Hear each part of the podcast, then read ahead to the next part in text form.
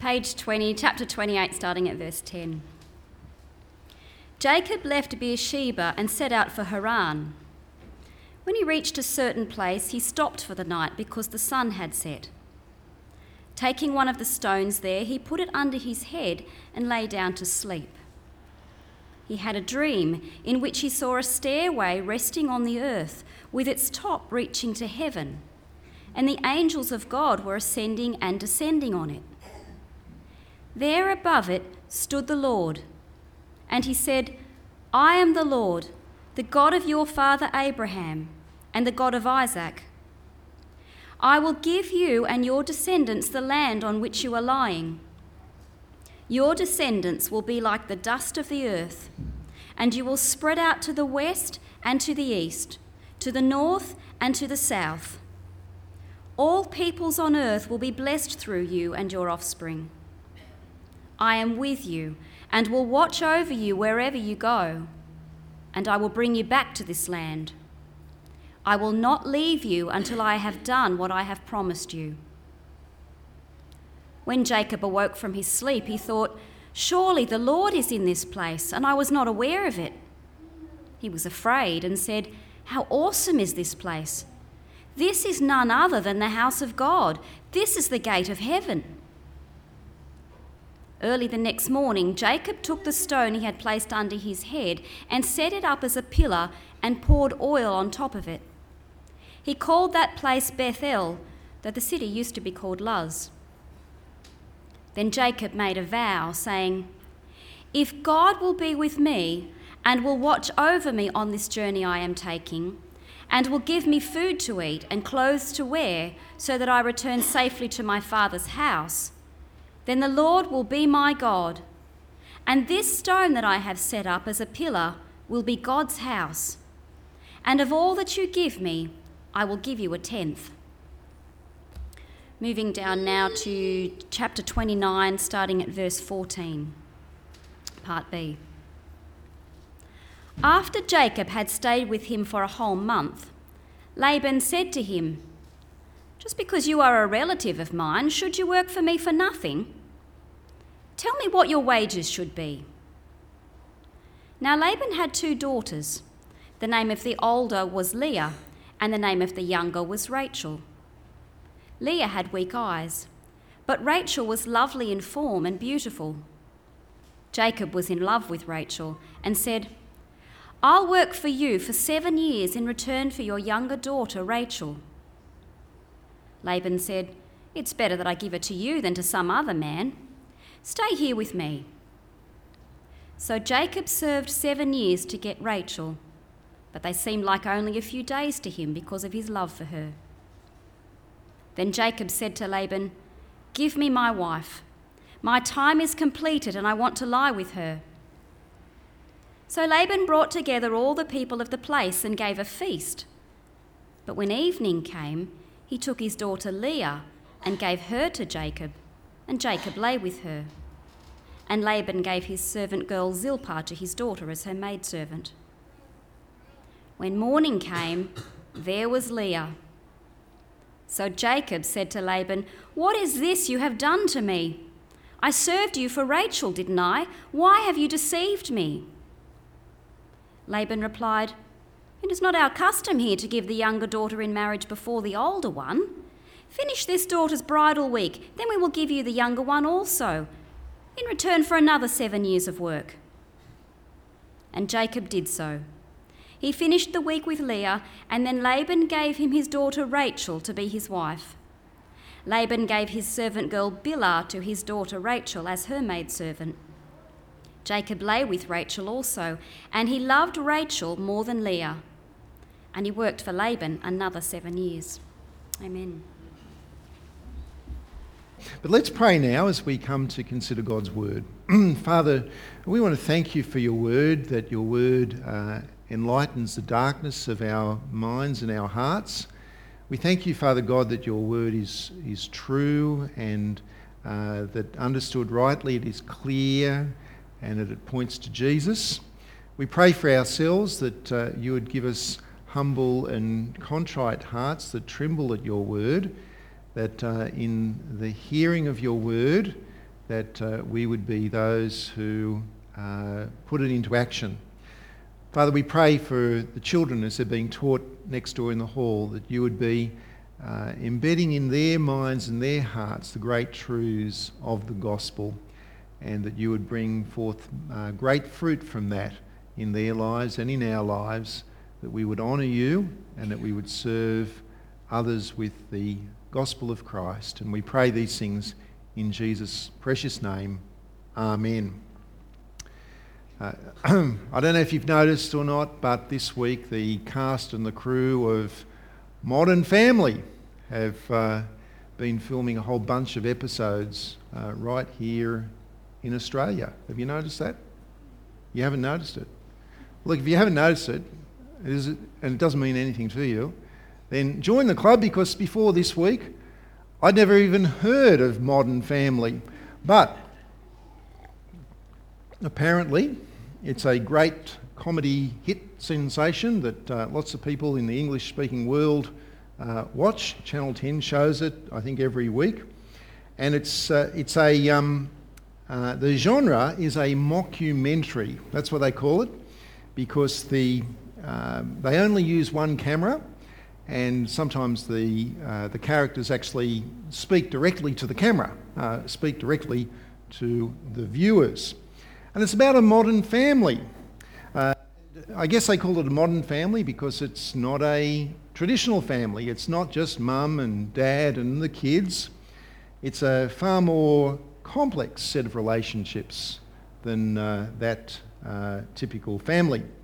Now, a, lot of people love it, uh, not just because it's funny, they love it because it's a show which pushes the boundaries in terms of what we think that a family uh, normally is. Uh, there's a lot of people who don't like it, not because it pushes those boundaries, but they criticise it because it doesn't push those boundaries far enough.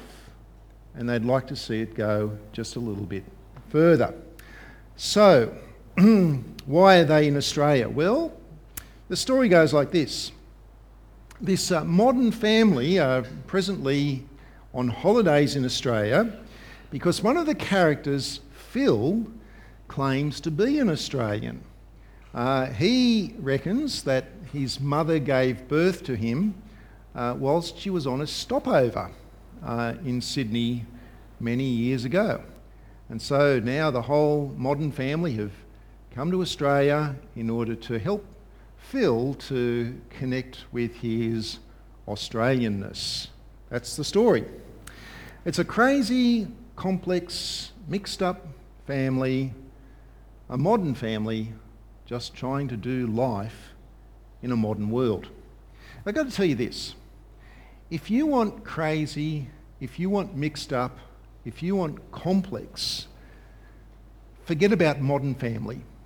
Let me introduce you to ancient family. ancient family, because there was an ancient family that lived about 3,700 years ago, an ancient family that makes modern family look very simple and straightforward.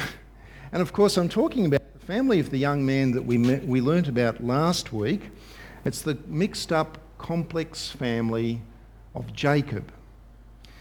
Now, Jacob's family, as we're going to see, is complex. It is crazy. It is mixed up. And it's one of those slabs of scripture where, I don't know if you've sort of thought about this before, but there's some parts of the Old Testament where you read it and you think to yourself, my goodness, what's this doing in the Bible? uh, how do I make sense of this? I mean, how does this teach me anything about God and about myself and about uh, doing life under God? And I think this family of Jacob's a bit like that. And what we're going to do is we're going to make sense of it. I'm going to show how the Bible actually, uh, why it's in the Bible, and how it fits into the whole story of God's plan and purpose. So let's start where we left off last week. Uh, you remember Jacob, don't you? If you could describe his personality, I guess you'd have to say that he was a he was a stay-at-home, I like a roof over my head, mummy's boy kind of personality. Uh, if you could describe his character, uh, you'd have to say that he was a deceiver because he was a guy who was prepared to deceive his own father in order to rip off his own brother. Which is why, if you open up your Bibles at Genesis chapter 28, Jacob is now on the run. He's now on the run.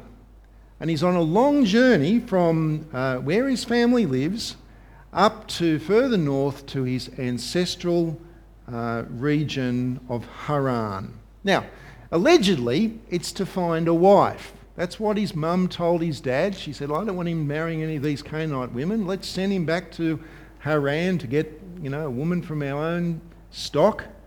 Uh, allegedly, it's to find a wife, but in uh, the main purpose is that he's a fugitive. He's escaping from his brother because his brother now realizes that he's been ripped off, and his brother, what does he want to do to him? He wants to kill him. So Jacob is now a fugitive. He's on the run. And friends, if you think that's complex, this ancient family has not even yet begun.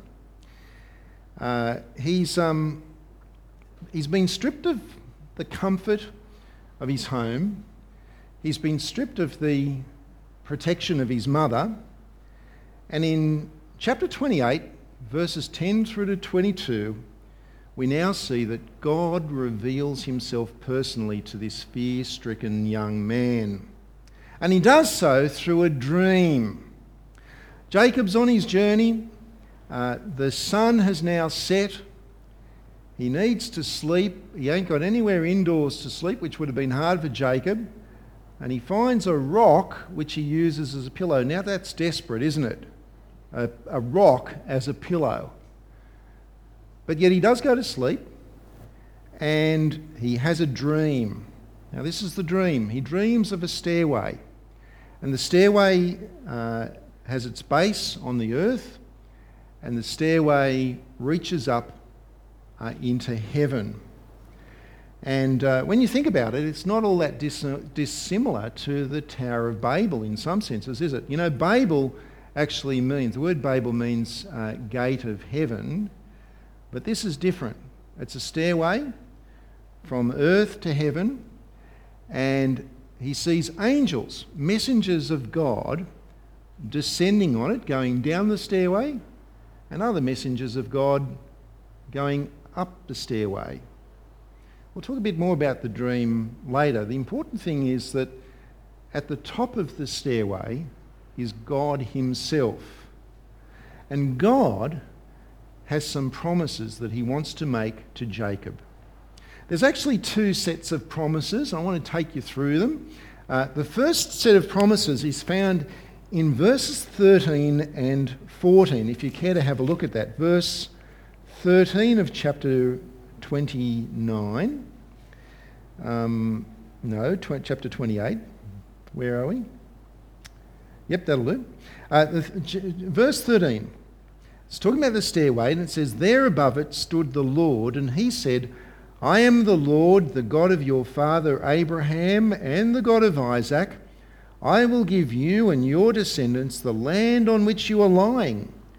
Your descendants will be like the dust of the earth, and you will be spread out to the west and to the east, to the north and to the south. All peoples on earth will be blessed through you and your offspring. Now, where have we heard that before? Uh, that's the promises to Abraham, isn't it? What are the three things that God promised to Abraham? He promised him a land, a people, and a blessing. And there it is, isn't it? uh, that God has actually reiterate that, reiterated those promises to Abraham now to Jacob. And that, friends, is like a it's, a, it's like a thread that's woven through the scriptures. We saw it first in Genesis chapter 12 when God cut a covenant with Abraham. Then uh, in Genesis chapter 15. And then in Genesis chapter 17. And now here again in Genesis chapter 28 these promises of a land, a people, and a blessing. We keep on seeing it, don't we? And what it tells us here is that God has not forgotten those promises. Now, that's the first set of promises. Uh, because, secondly, from the top of the staircase, God makes some promises which speak specifically to the situation which Jacob is now finding himself in. Let me read to you verse 15. God says to Jacob, I am with you and will watch over you wherever you go, and I will bring you back to this land. I will not leave you until I have done what I promised you. Now, you see the promises, don't you? What's he, he saying? He says, I am with you. I will never leave you. I will bring you back, uh, back home, back to the land. Right? Now, they're great promises. They're promises because Jacob was getting to know God personally for the very first time. Because you remember last week when he deceived his father, when he got the, um, the, the, uh, the, the, meat that he said was actually a, uh, that he'd gone out and hunted for. And his father said, How come you got it so quickly? And he said, The Lord your God gave me success. And now God is revealing himself personally to Jacob. Jacob is getting to know God for the first time, and this reassurance I am with you, I will never leave you, I will bring you home is very reassuring. Now, God has got a fair bit of work to do in Jacob's heart.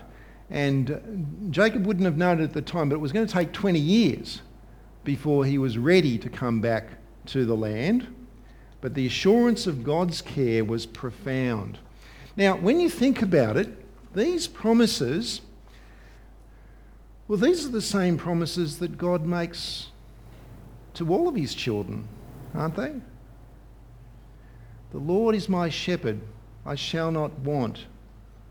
He makes me lie down in green pastures. He leads me beside quiet waters. He restores my soul. He guides me in paths of righteousness for his name's sake.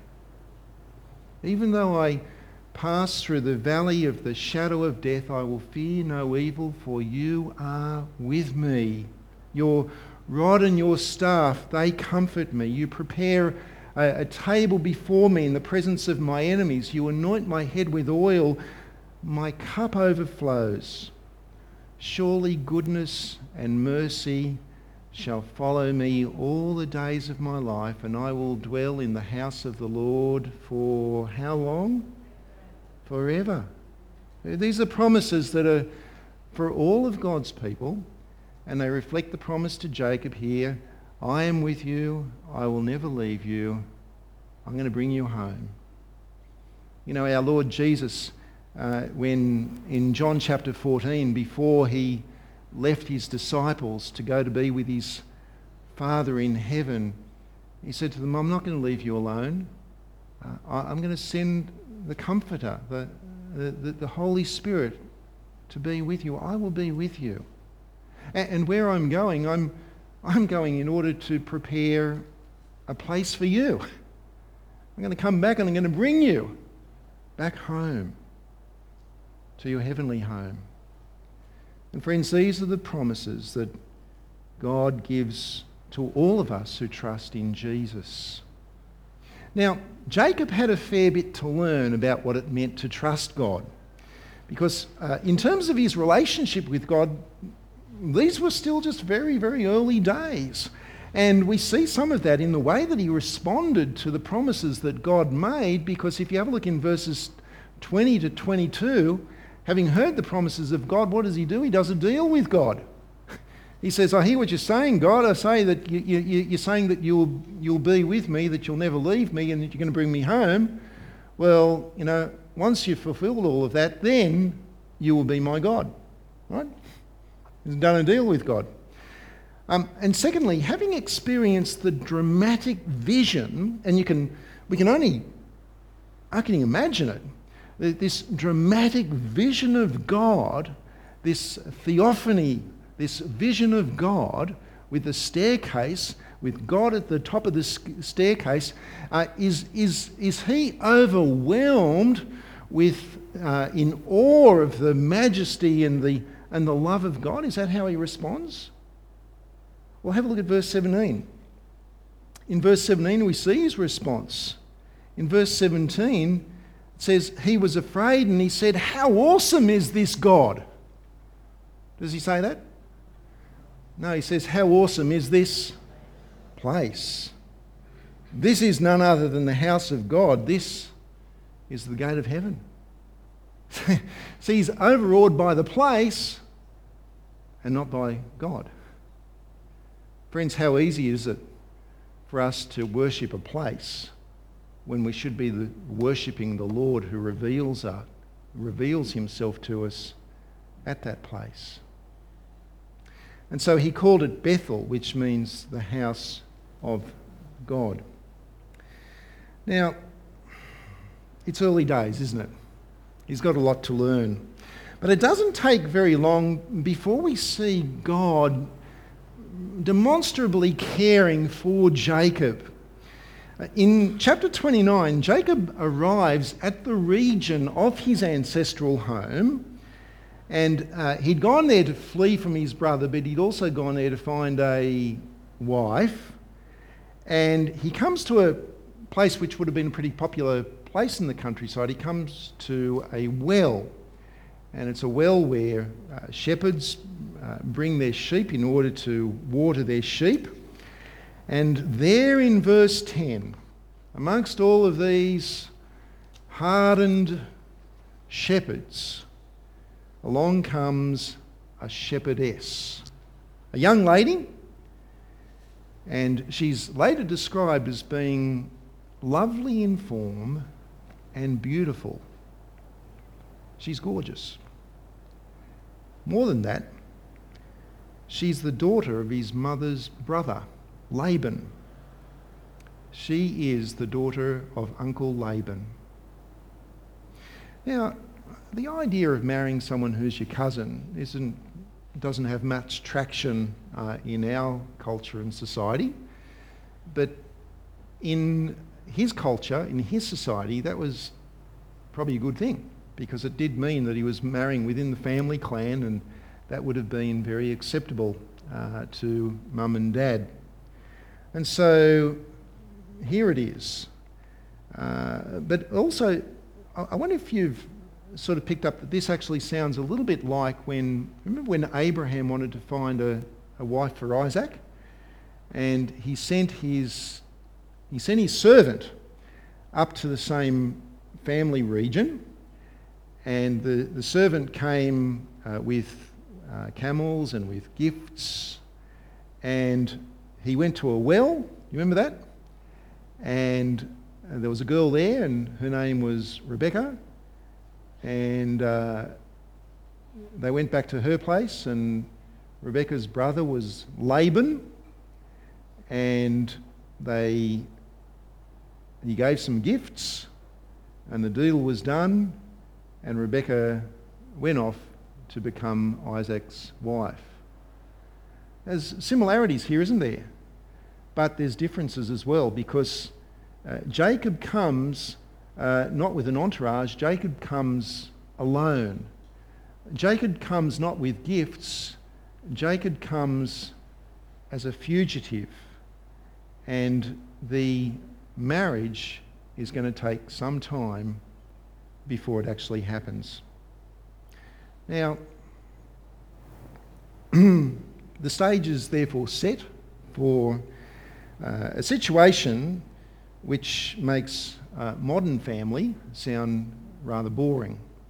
Because uh, in verse, chapter 29, verses 13 through to 30, J- uh, Laban does a Jacob on Jacob. Um, I wonder if you've noticed that deception is a little bit of a theme in the book of Genesis. Um, it goes right back to the very beginning, doesn't it? Uh, in the garden, when Satan deceived uh, Eve, who deceived Adam. Uh, and then Adam and Eve tried to deceive God uh, by hiding from him in the garden. And then we saw in people like uh, Abraham, Abraham was a deceiver as well because he, he passed off his wife Sarah as being his sister in order to save his own skin. Uh, his son Isaac did the same thing with his wife Rebecca, passed her off to be his sister so as to save himself from Abimelech. And uh, Jacob, of course, Jacob, of course, uh, has pulled, uh, pulled the goat skin over the eyes of his father, deceiving him so as to get a blessing. Sin and deception go hand in hand. And deception is when, uh, when we uh, manipulate the truth for our own ends. We are deceived when something which looks like one thing turns out to be something very different to our disadvantage. Uh, sin and deception, we see it all in the book of Genesis, and it tells us about the state of the human heart. Now, in, in uh, February 2010, the newspapers reported the story of a Middle Eastern diplomat who had his marriage annulled immediately after the wedding service had taken place. You see, he had only ever seen his bride wearing full Islamic headdress, you know, the whole deal, with just the slits for the eyes. He'd seen photographs of her face, but when he lifted the veil to kiss her after the wedding, the girl in the photos was not the same girl that was behind the veil. and and uh, I'd have to say he was what he saw was pretty disappointing in comparison to the photos. He'd been deceived, and uh, the marriage was annulled. Now, Jacob had done a deal with Laban, and the deal was that at the end of seven years of work, he would get to marry Rachel, who was lovely in form and beautiful. Let's have a look at chapter 29, verse 21 and following. See what happens. He's done his seven years of labour. And then Jacob said to Laban, Well, give me my wife. My time is completed, and I want to lie with her. And so Laban brought together all the people of the place and gave a feast.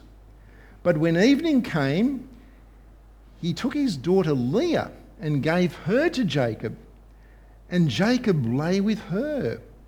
And Laban gave his servant girl Zilpah to his daughter as her maidservant. When morning came, there was Leah. So Jacob said to Laban, What is this you've done to me? I served you for Rachel, didn't I? Why have you deceived me? Laban replied, Well, it's not our custom here to give the younger daughter in marriage before the older one. Now, that's probably true. Bit late to tell him now, isn't it, though? Right? After seven years. And he goes on, he says, Well, finish this daughter's bridal week then we will give you the younger one also in return for another seven years of work. Friends, Laban has done a Jacob on Jacob. Jacob the deceiver is now having to drink very deeply of his own medicine. He now knows what it feels like, what he did to his dad and his brother. And this is going to cause complexity and suffering in his life. And uh, the, the, the, the, thing about this, though, is that God is actually going to use that complexity and that suffering uh, in order to, to humble Jacob, uh, to strip away his pride and his arrogance, and to change him to be the man that God wants him to be. And so there's an important lesson in this for us because uh, when, when God allows you to suffer, do not simply assume that He has withdrawn His love for you. Because if you're trusting in Jesus, if you're trying to put God first in your life, God will never withdraw from you. But rather, sometimes He will allow us to suffer, and sometimes it'll be because of the result of our own sin or the sin of others. But sometimes He will allow us to suffer because He's changing us, He's moulding us. He's actually disciplining us. And it's like, as, as Hebrews 12 says, that, uh, that the Lord, like, every, every, like any loving earthly father, the Lord disciplines those he loves. And so we can be assured that suffering does produce um, perseverance, and perseverance uh, goes on to produce greater faith and faithfulness in our lives. Anyway, Jacob now finds himself having two wives and two sisters at that. Now, I know that some men would probably fantasize about what it would be like to have multiple wives, but what we see here is that the story which follows is a story of jealousy, turmoil, and suffering. Leah, the less attractive older sister, uh, is desperate to be loved by her husband. She gives him sons. But take a look at the names that she gives her first three sons. Can I get you to look at verses 31 through to 34? In verse 31, now we're looking at chapter 29, verse 31. When the Lord saw that Leah was not loved, he opened her womb but Rachel was barren. Leah became pregnant and gave birth to a son. She named him Reuben, for she said, It is because the Lord has seen my misery. Surely my husband will love me now. That's son number one. She conceived again, and when she gave birth to a son, she said, Because the Lord heard that I am not loved, he gave me this one too. So she named him Simeon. That's son number two. Again she conceived, and when she gave birth to a son, she said, Now at last my husband will be attached to me because I have borne him three sons. So she named him Leah, Levi. Uh, friends, this is really, really sad, isn't it? This is really sad. It's, there's a certain pathos to it. That here's this poor woman She's not she wasn't as, she wasn't the choice of her husband. She's less attracted, She's not loved by him, and she she she reflects that in the names that she gives her sons. And she's just hoping that by producing sons, that somehow that's going to uh, develop an attraction, an affection from her from her husband. It's really really sad when you think about it. And, uh, but you see, the, the issue here is that Leah had sons, but she didn't have love. But Rachel, she had love, but she didn't have sons. Because as it tells us that she was barren. And so family life, ancient family life, this particular family life now becomes a competition between the two wives, the two sisters. It's a competition for sons and it's a competition for affection. And in this contest, they both do ungodly things.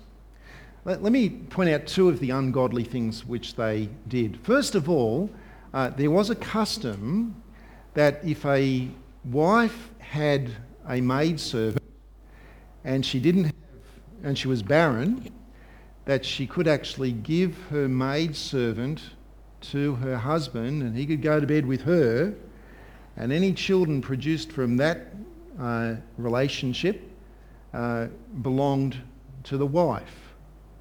And so uh, Rachel uh, did that first, and then Leah, when she stopped conceiving, she then gave her maidservant to Jacob as well.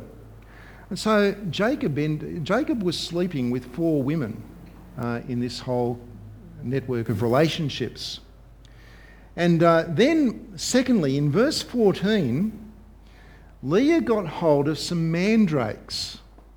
Now, uh, mandrakes are plants, and uh, they're actually, um, they can be used as hallucinogens.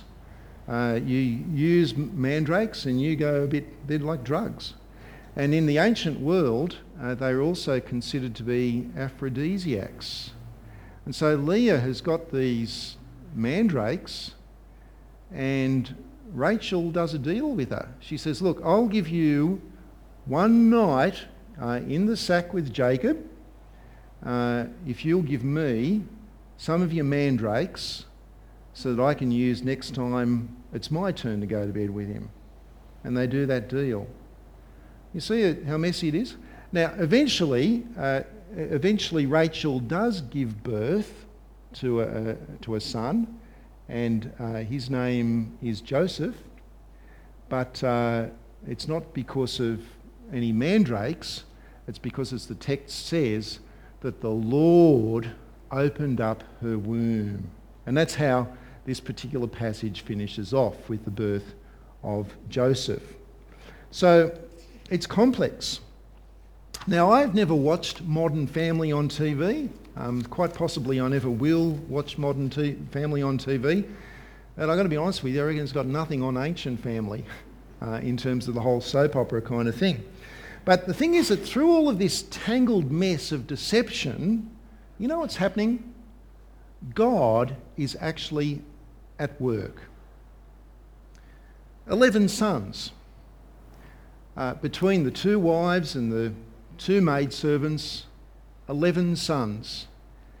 Uh, there would be one more son that would be born later on, and his name would be Benjamin.